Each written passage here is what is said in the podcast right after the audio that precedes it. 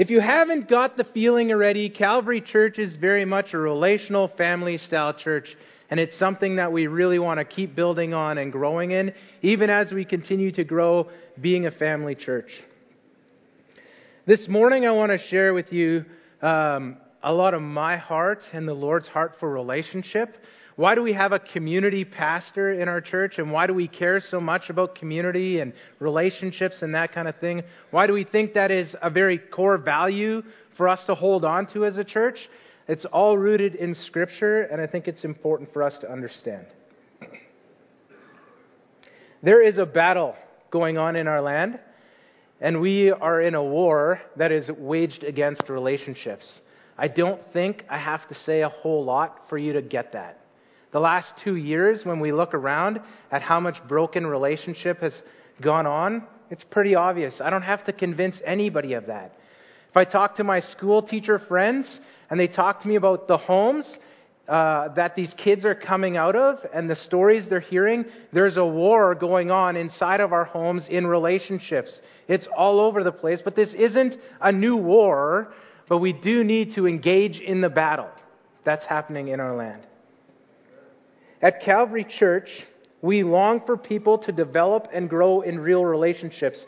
In front of you, there's the little survey, the little yellow paper. This is the top paragraph in there. We long for people to develop and grow in real relationships. We place a high importance on authentic relationship with Jesus and with others, all done in the context of community. We believe that God has created us for relationship, and we value cultivating this relationship with Jesus Christ through His Word and through multiple discipleship avenues. That's the church we want to be. If you've been around here for a little while or in the past year, and it's been said already today, we've experienced significant growth. And that creates, that's joyful and we're excited about it, but it creates challenges. How do we do family?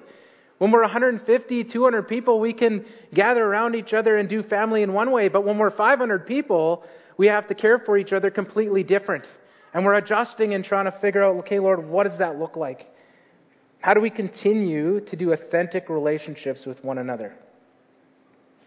The past few weeks, Rob's been teaching us and walking us through the work of the Holy Spirit in our lives, and I believe this is absolutely critical for us to put it into action individually and as a body for us to actually start to push back on the war that's going on on relationships. Without the Spirit, we're going to run into trouble.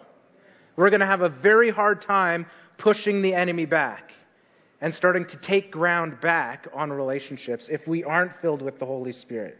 We need the Spirit of truth.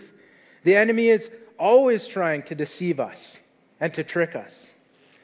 We need to remember that we are, we hold the Holy Spirit inside us. We are the temple of the Holy Spirit. I sat down with Rob this week and was just processing that. For me, that's, it's crazy for me to try to understand. I have the same spirit that was in Jesus lives in me. Man, do I want more of it.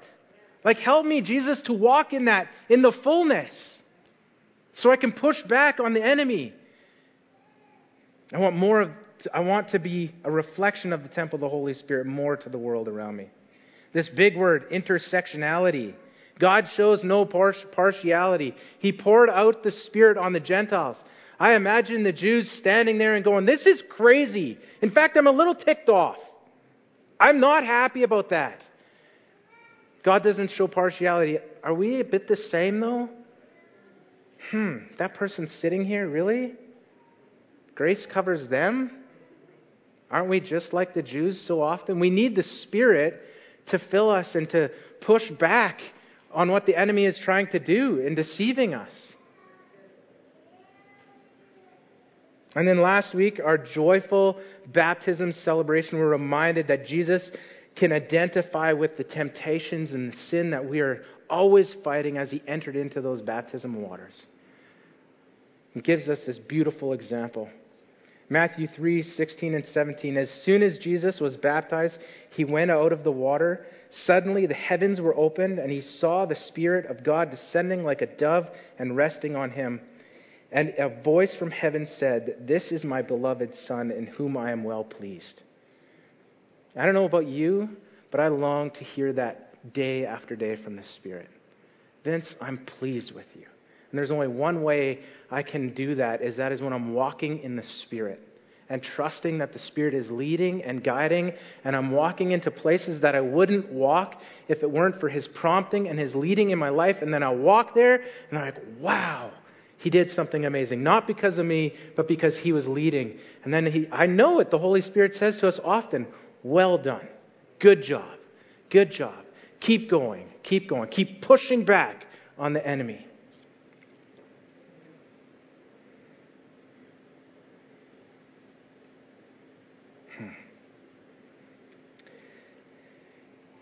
Oh, yeah, I got this clicker thing. I have not used PowerPoint in I don't know how many years, but we're going to try this today. God's relational presence is throughout Scripture. He remains the same, and, and all these scriptures remain the same for us today. They're just they're reminders. I really like what Scott Duvall and Daniel Hays say in their book about God's relational presence. The triune God desires a personal relationship with people and so makes his presence known to establish and cultivate this relationship. He makes his presence known to establish and to cultivate, to grow you in your relationship with him. This relational presence of God lies throughout the entire Bible. It's at the heart of the Bible. We see it over and over and over. From beginning to end, we see that His presence is with the people and encourages them. In Genesis chapter 1 and 2, we look at the, this is before the fall. There's this perfect creation. We can learn so much from those first two chapters about God's relational heart for us and his plan for us as humans. Even after the fall, though, God doesn't stop pouring out his presence upon them, which is a little crazy. Like, I'm done with you. You messed up. You didn't listen to me. It's over. No, God continues to, to pour out his presence. Genesis 3, verse 8. And they heard a sound of the Lord walking in the garden in the cool of the day. And the man and his wife hid themselves from the presence of the Lord God among the trees. Just because they had sinned, he didn't abandon them and say, I'm done. He came, even after. I was thinking about this and reflecting on it. They heard. They heard the sound of the Lord. They had spent time with him. So, you know, when you're at home, you can hear, oh, that's Mason walking upstairs. I can tell by his heavy heels, you know, or no, that's Tyron walking. I can, I know because I know what their feet sound like. They knew that the presence of the Lord was with them because they had been with him in chapters 1 and 2 enough to know it. Exodus chapter 3, he said, But I will be with you, Moses, and this shall be a sign to you that I have sent you. When you have brought the people out of Egypt, you shall you shall serve God on this mountain. This will be a sign to you. God continues to show us signs time and time again that He is with us and that His presence is leading and guiding. He still works the same today. Deuteronomy 31, I'm just going to walk us through, through Scripture just to show it, and there's so many more examples. But Deuteronomy 31, the Lord who goes before you, speaking to Joshua, He will be with you. He will never leave you nor forsake you, so do not fear or be dismayed. Joshua 1 verse 5. No man shall be able to stand before you, Joshua, all the days of your life. Just as I was with Moses, so I will be with you. I will not leave you nor forsake you. Isaiah 41 verse 10. Fear not, for I am with you. Do not be dismayed, for I am your God. I will strengthen you. I will help you. I will uphold you with my righteous right hand. I want to share a little story about Isaiah 41 in the way that God revealed his presence to me through his word on this passage. Uh, almost 20 years ago, uh, Mavis and I were a part of a small Mennonite church. And in that church, the process of hiring a pastor was that the brotherhood, the men, would get together. They would know that they needed to hire another pastor. The men would get together one evening and they would say who or nominate people to become the next pastor from within the congregation. So if we here were looking for another pastor, all the guys would get together, we would pray about it, and then we would come here and one person would leave this place uh, with that nomination on them. And so I'm one of the men going to the congregation. I'm like, ooh, you kind of know at that point, often you kind of know who's going to be called. Uh, and I kind of knew in my heart, oh man, I was nervous. And I did one of the flips. You know, or you just go, okay, Lord, you need to speak to me in your word. And I flipped, and Isaiah 41, verse 10, these verses were on the page. Do not fear, Vince. I'm with you. Don't be dismayed, Vince. I am your God. I will strengthen you. I will help you. And I'm going to hold you in my righteous right hand. And literally, it felt like, and I got goosebumps now, it felt like, whoa. I closed my Bible. It was like a thud. And I walked out of the house and I walked into that meeting knowing what was going to happen, completely confident. And that was the first call that the Lord affirmed in our lives to step into ministry. He's still doing it today. He's still doing it today to show you that He is with you and He's going to lead you. He hasn't left us. New Testament, it continues. This is the passage Rob used, John chapter 14, verse 17.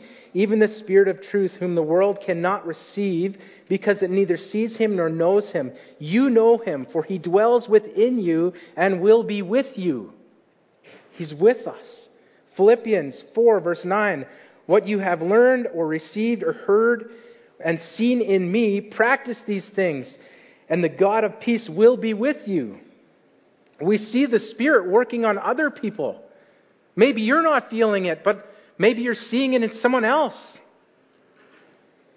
He's revealing himself to us. Hebrews 13, verse 5, he said, I will never leave you nor forsake you. And then in Revelation 21, verse 3, and we heard a loud voice from the throne saying, Behold, the dwelling place of God is with man. He dwells with them, and they will be his people, and God himself will be with them as their God. These are precious calls for worship and adoration of the King. They're reminders to us that He is with us. It should humble us to know that God Almighty, the creator of the ends of the earth, is with us and longs to be in relationship with you. I've done studying and thinking about the fear of the Lord often, and Scripture calls us to fear the Lord often. And I think often we've seen Him as our buddy. If the presence of the Lord came upon us, it's like, whoa, Whoa, Lord, you are God. You created this. Out of the breath of his mouth, the starry hosts were formed. That's powerful. And he wants to be in relationship with you and me. That should cause us to adore and worship him and say, okay, Lord, what does that mean for me? What does that mean for my life?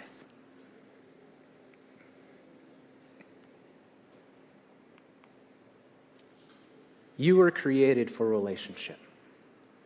That's why He created you. That's what it means for your life. He longs to be in relationship with you.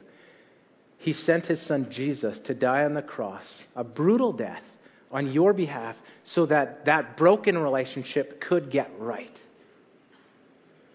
My last message here in the beginning of July was on discipleship. If you weren't here, um, basically it was you're discipling people all the time, whether you know it or not. People are watching and observing your life. And so wherever you're walking, people are observing your life. If you're out on the street, they're observing you. And they are taking notes on your life. We are pretty judgy people. And we are constantly analyzing, wondering what's going on? Why is that person doing that? Why did they react that way? And when you live out full of the Spirit, you live it out, they start going, hmm, that person really looks different and they live differently and they care differently and you are leading them into something. People will ask you, 1 Peter says, always be prepared to make a defense for the hope that's within you. Do it with gentleness and respect. So when you're living out a spirit filled life, they will begin to question, why do you do that? You're discipling people all the time. Jesus said, Go baptize people in the name of the Father, Son, Holy Spirit, teaching them to obey all I've commanded you.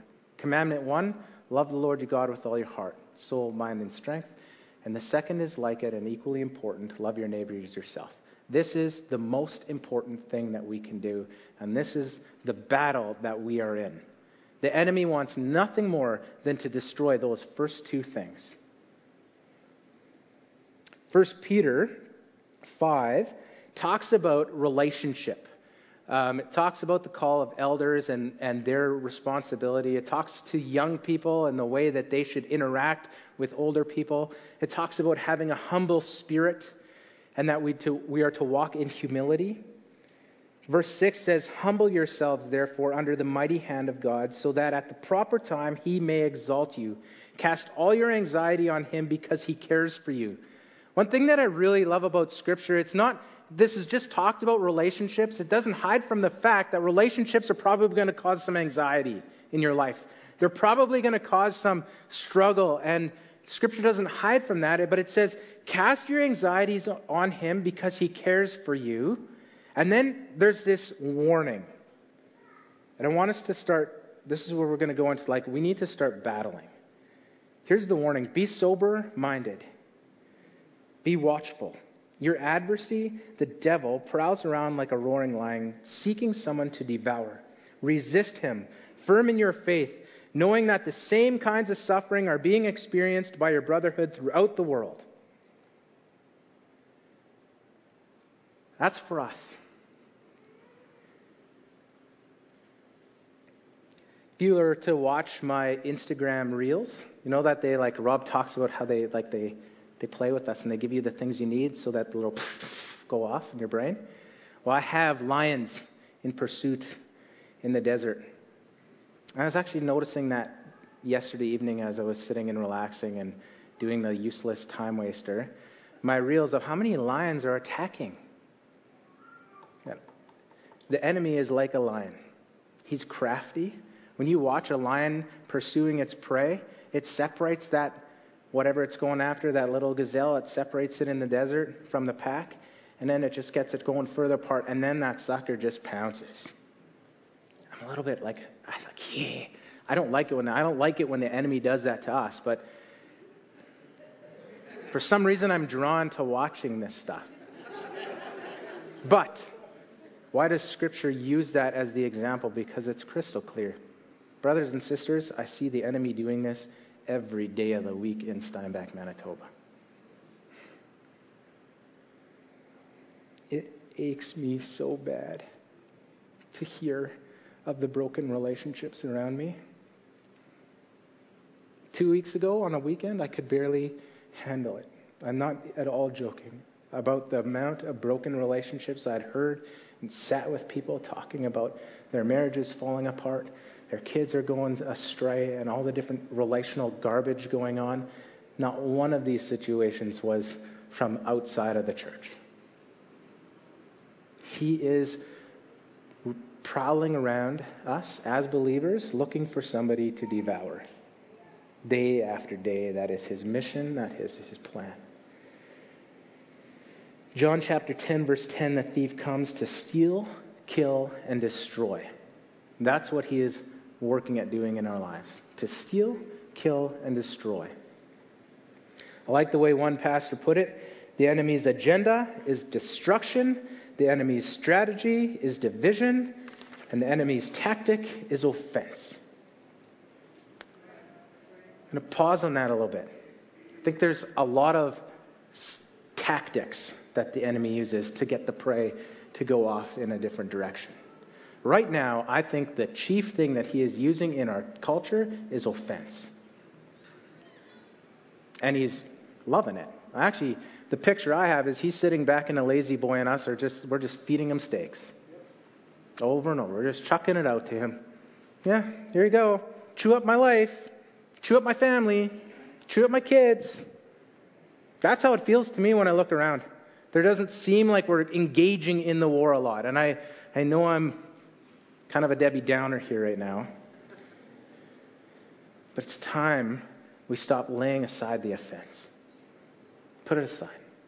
I'd say before COVID, it wasn't necessarily so much offense, though I'm sure he was using it.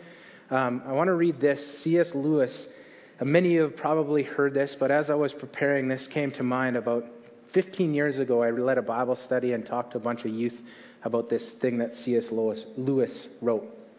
It says this Satan called a worldwide convention of his demons. In his opening address, he said, We can't keep Christians from going to church. We can't keep them from reading their Bibles and knowing the truth. We can't even keep them from forming an intimate relationship with their Savior.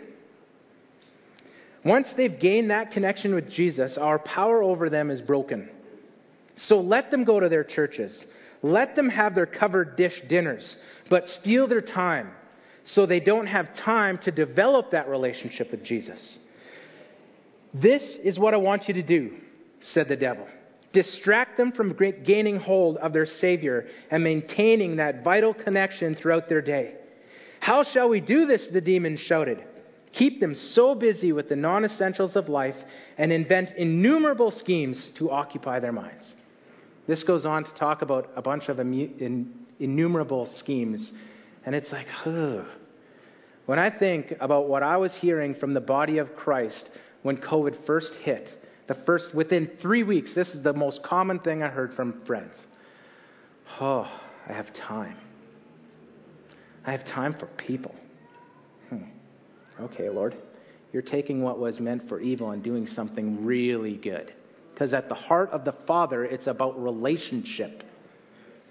When I hear of people, because of COVID, now getting to know their neighbor that's been their neighbor for 10 years, that they had no idea who they were, God's doing something. It is our call to be in relationship and to know our neighbors. But when we're so busy, we have no time for anybody outside of that, sure looks like the enemy's not helping us, or he's helping us not build relationships. So, the caution for me and everything about getting back into church is like, I don't want us to get so busy that the world doesn't get to see the love of Jesus through us as the church. So don't. Now I'm saying this, and then next week I'm going to ask you to come be a leader. don't. Do not say yes to me into being a leader if that means you don't have time for your kids and your wife and your neighbors. Right. Don't. And if you feel like I'm putting pressure on you and you feel like you're starting to gain some offense, just say, hey, Vince, can we clarify a thing or two here? Right? Let's not fall into this trap and be separated and have him start to divide us, and so that we're not being kingdom builders outside of these walls.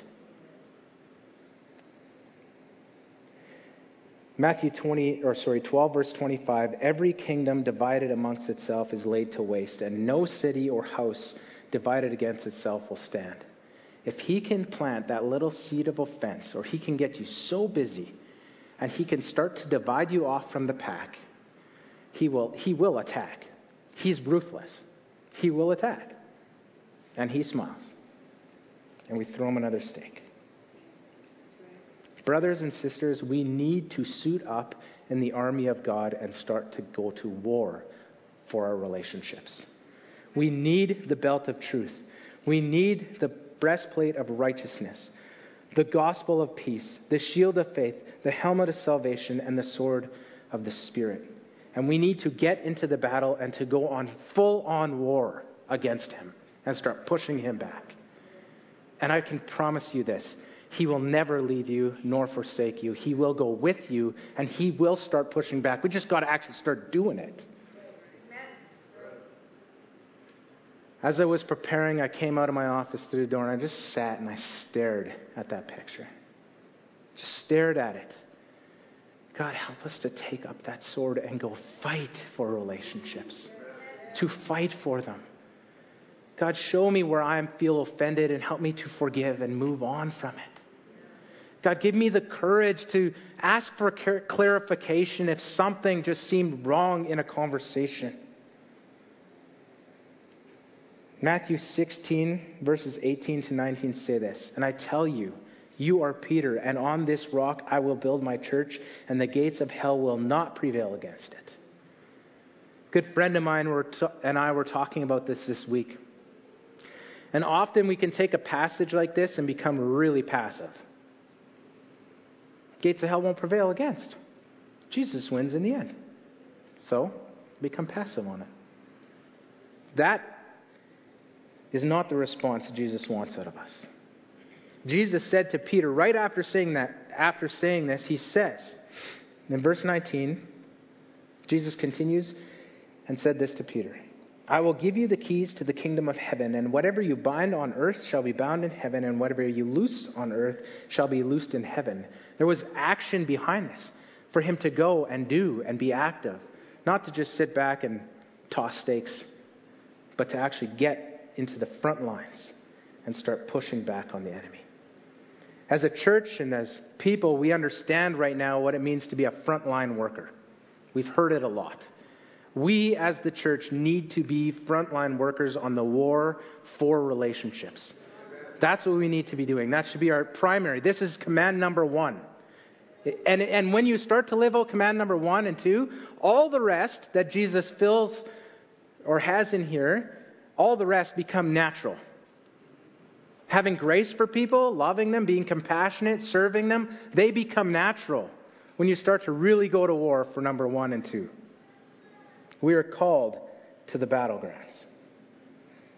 If you have issues with an offense with somebody, it's time to reconcile and work at re- restoration. I heard a neat little saying. I don't know if it was on CHVN or where it came from this week, but forgiveness is, takes one person. Forgiveness takes one person. Reconciliation takes two. You can forgive the offense that is in your heart. To reconcile, it takes two of you. Let's start fighting for reconciliation. Due to the reality of all the hurt and destruction that the enemy has been wreaking havoc in our world, there are so many people that feel hopeless. Like completely hopeless. You step outside those walls or you step inside this church, and there are so many people who are feeling completely hopeless, and they need the love of Jesus to start transforming. We have the message to bring to people when they feel hopeless to help them feel alive and what it looks like to live. The gospel truly changes everything in our lives.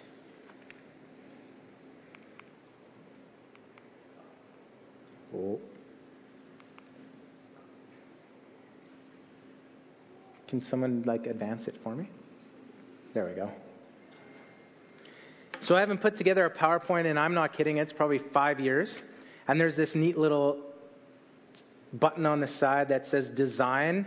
And I was like, oh, I can make this look prettier. And boom, push the design. And then some different slides and, and the way they, they go together came up. But for some reason, this background, which I didn't, I clicked through a whole pile of them. No pictures showed up. But while I was preparing this, t- this part of it, this showed up. And this is what we need to do we need to link arms. When the enemy separates me and he deceives me and I start going out onto my own, I am now vulnerable and the enemy is going to come and attack.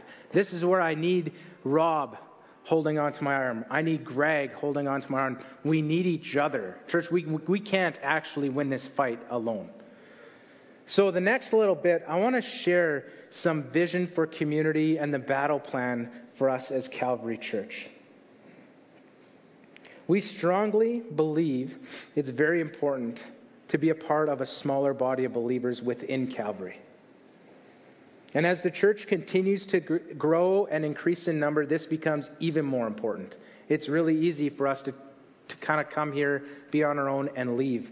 Being a part of a smaller body of believers is really important. One church, a mega church, said it this way big church done small. I like that. And as a leadership, uh, we have a deep desire to see people in this body connected in real and authentic relationships. The war on relationship isn't something uh, that is just going against us as followers of Jesus.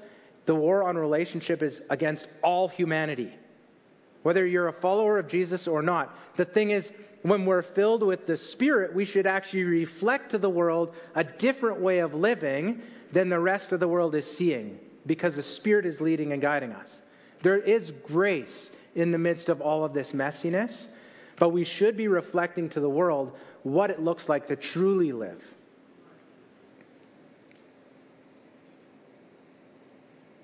There is not one person that the Father does not desire to be in relationship with. Everyone was created for relationship with the Father and with one another, whether they recognize it or not. That's what they were created for. And He longs for that to be restored. I believe the most powerful witness for us as believers is when we're walking in the spirit of truth and when we're walking this faith out before people. And that our relationships are one that people are going like, hmm, man, do I wish I had that. You know how many people feel so incredibly lonely in the world today? Why are they lonely? Because they don't have healthy, good relationship. That's what makes us feel lonely. When you have a brother or a sister that you know you can call on at any time, their sphere of influence is so attracted to that that they're like, How on earth? Like, I want that. Always be prepared to make a defense for the hope that's within you. We can display that for the world around us. That's my prayer for us as a church, is that we would display it for our community. So, how are we going to do that? Here's some ideas.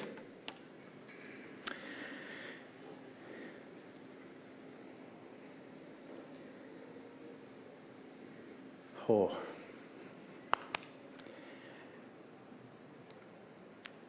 This is a bit of a vision for community and what I would call a bit of our battle plan for a church.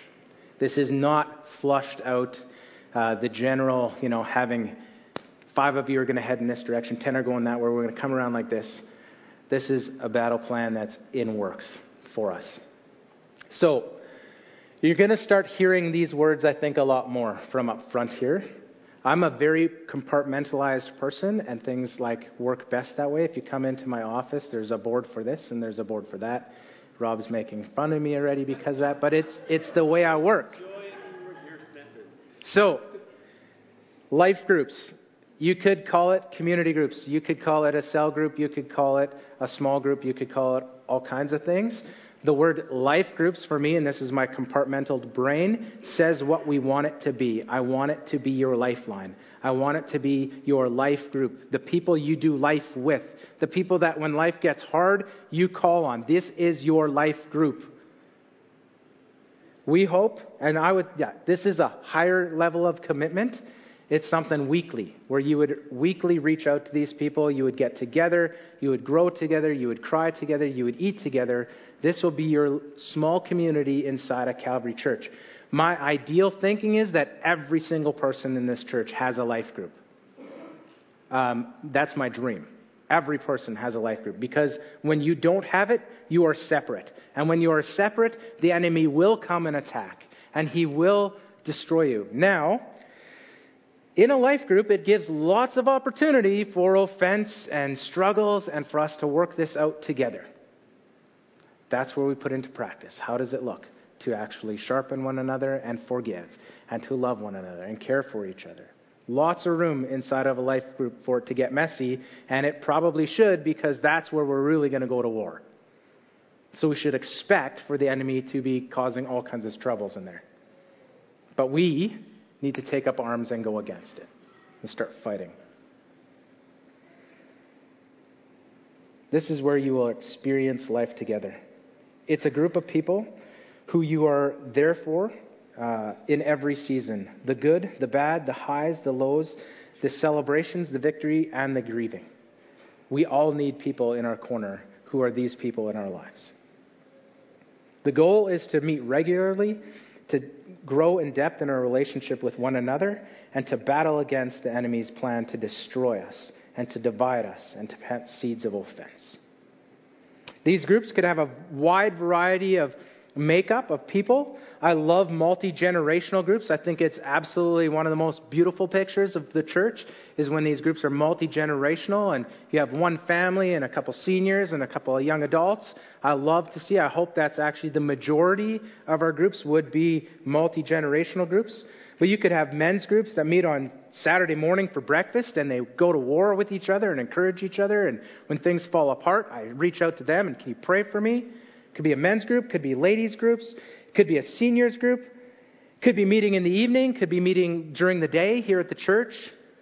Lots of different options within that. The goal is to meet regularly and go to war together. Then there's the second one, focus groups. This would be a mid commitment. It could be three, six, three to six week type of a commitment. Might be a fall, winter, or a spring type of a chorus that we offer. Traditionally, this could be something that would look like more like a traditional Bible study. The purpose is, is more of teaching and growing in knowledge on a certain topic or yeah, current event. So where you could maybe your life group this is the thing that keeps i keep thinking in a life group your, your group is struggling with something and you're going we need more teaching on this. And then you come to some of our very gifted teachers like rob and elmer and you're like can you teach us on this topic a little bit?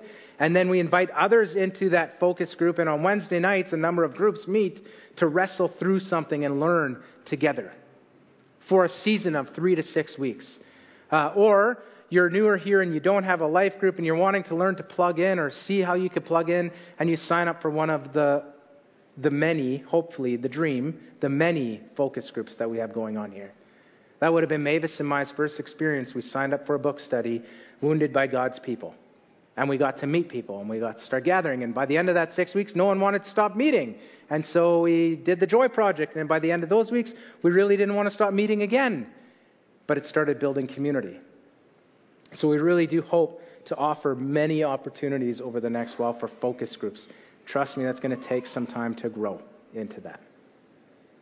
Another area is serving groups. Jesus said, I came to serve and not be served. I think it's really important for us to develop a heart of service and to grow that. There's so many ways. I, I, literally have on my paper, there are thousands of ways to serve one another and to serve in the church from greeting to making coffee to setting up chairs. The chairs needed to be set up in the back this morning. I'm so grateful someone came in and, and gave me a hand setting up chairs. It could be taking tables and chairs down after a potluck. It could be coming to serve before a funeral and setting up the chairs and then being in the kitchen and helping with the dishes and, and then getting back out there and putting tables back. There's countless ways that we can serve together as a body and bless each other in that. And then beyond that, it's serving in our community and loving on our neighbors. When you go love on your neighbor, they're like, why are you doing this? Serving should be a very natural part of a life group where you, you serve one another inside of your life group. But serving needs to become a part of our regular activity as a church body, serving each other and helping out um, and loving on each other. And then finally, there's this thing that we would call connection events. It's very much like the, the Viking chess tournament. One time event, low commitment. You come to it and you get to know people. Um, when we were doing the Joy Project, we did a bowling night. Real low, just had, had a lot of fun. Uh, we were told, well, we should dress up. And I think I dressed up.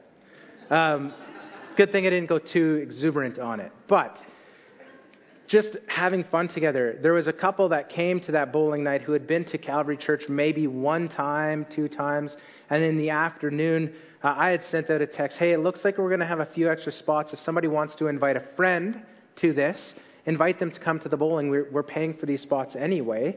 And then Rob and Karen show up. I had never met Rob before that night, and Rob has become a dear brother to me. Rob is in one of my many life groups. I'm not in just one life group, I'm in multiple life groups. Rob is in there. When I'm struggling and going through a hard time or after treatment, if I'm not feeling great, he is in one of the men's groups that I will reach out and say, Rob, can you pray for me? That happened at a bowling night. It birthed at a bowling night. These connection events, the ladies' event happening this evening, if you're new here, come, please. You're going to meet ladies who want to do life with you. That's why we do connection events. Here's some of my dreams the corn maze, potlucks, rent the rink, Christmas caroling, men's events, breakfasts, ladies' events, gather, go, and give. All these different things that we just get together and start to do community together. Church, we need to go to war. I can't stress that enough. It's, it's time to, like, make him get off that recliner and start to work a little bit. And that's our job. That's our call to go push back and to show the world, to be a city on a hill that's so bright that people are like, I, I got to know what's going on at Calvary. I got to know what's going on in your life. Like, can you tell me you're filled with hope and joy in the midst of chaos and garbage all around you, and you're filled with hope? Ben, you can come on up. So we're working at cultivating this attitude of response and a culture of responding. And there's two things that have been on my heart as I've been preparing this message about asking for you guys to respond towards. I can still clearly remember after I'd been elected as a pastor and had been working in ministry at a volunteer level for quite some time, I was at a youth retreat and I sensed the, well, the speaker was talking about all in, 100%. 100%, Lord, it's yours. I'm, I'm going 100% whatever you're asking of me. I remember the day and the evening where I knelt down at a youth retreat and said, Okay, Jesus, 100%, I'm, I'm going to battle. And it was a battle talk. And Mavis and I knelt down, even though we were already serving, but it was like, Okay, Jesus, 100%, I want to go after you. I want to go into this battle. And if that's you here today, I invite you to just ask somebody, Can you pray for me? I want to go 100% into the battle.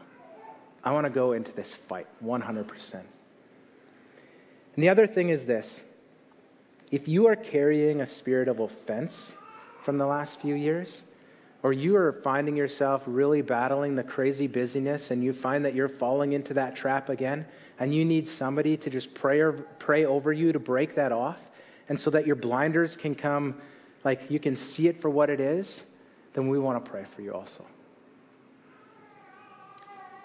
God, I just want to thank you. Thank you that you are so worthy of all of our praise, all of our worship.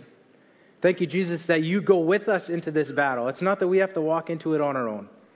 And I pray that today, oh, we would be such a bright light when we leave from this place and going into battle for relationships. Father, I pray that Psalm 139, you would search our hearts, see if there's any way inside of us that grieves you, and lead us in the way everlasting.